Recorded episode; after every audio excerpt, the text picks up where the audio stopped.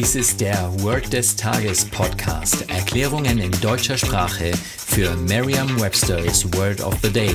Eine Produktion der Language Mining Company. Mehr Informationen unter www.languageminingcompany.com-podcast. Das heutige Word des Tages ist Reform, geschrieben R-E-F-O-R-M. Eine englische Definition ist the improvement of something by removing or correcting faults, problems etc. Eine Übersetzung ins Deutsche ist so viel wie die Reform. Hier ein Beispielsatz aus Merriam-Webster's Learner's Dictionary. A group of senators are calling for reform of the nation's healthcare system. Eine Gruppe von Senatoren fordert eine Reform des nationalen Gesundheitssystems. Eine Möglichkeit, sich dieses Wort leicht zu merken, ist die Laute des Wortes mit bereits bekannten Wörtern aus dem Deutschen, dem Englischen oder einer anderen Sprache zu verbinden. Selbst im Beispielsatz ist Reform mit Reform übersetzt.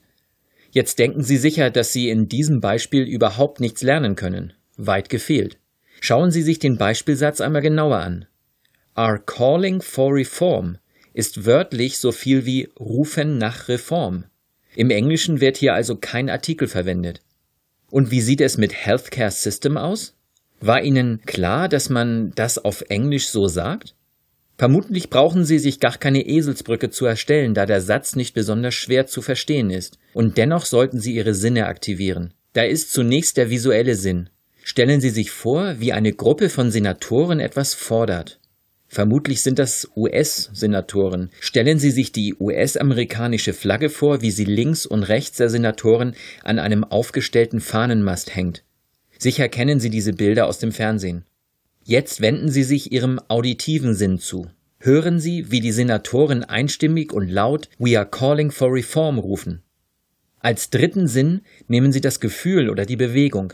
Stellen Sie sich vor, Sie wären selbst so ein Senator und würden rufen We are calling for reform. Als dritten Sinn nehmen Sie das Gefühl oder die Bewegung. Stellen Sie sich vor, Sie wären selbst so ein Senator und während Sie rufen We are calling for reform, schwenken Sie Ihre Faust vor und zurück. Sagen Sie jetzt noch einmal den Beispielsatz. A group of senators are calling for reform of the nation's healthcare system.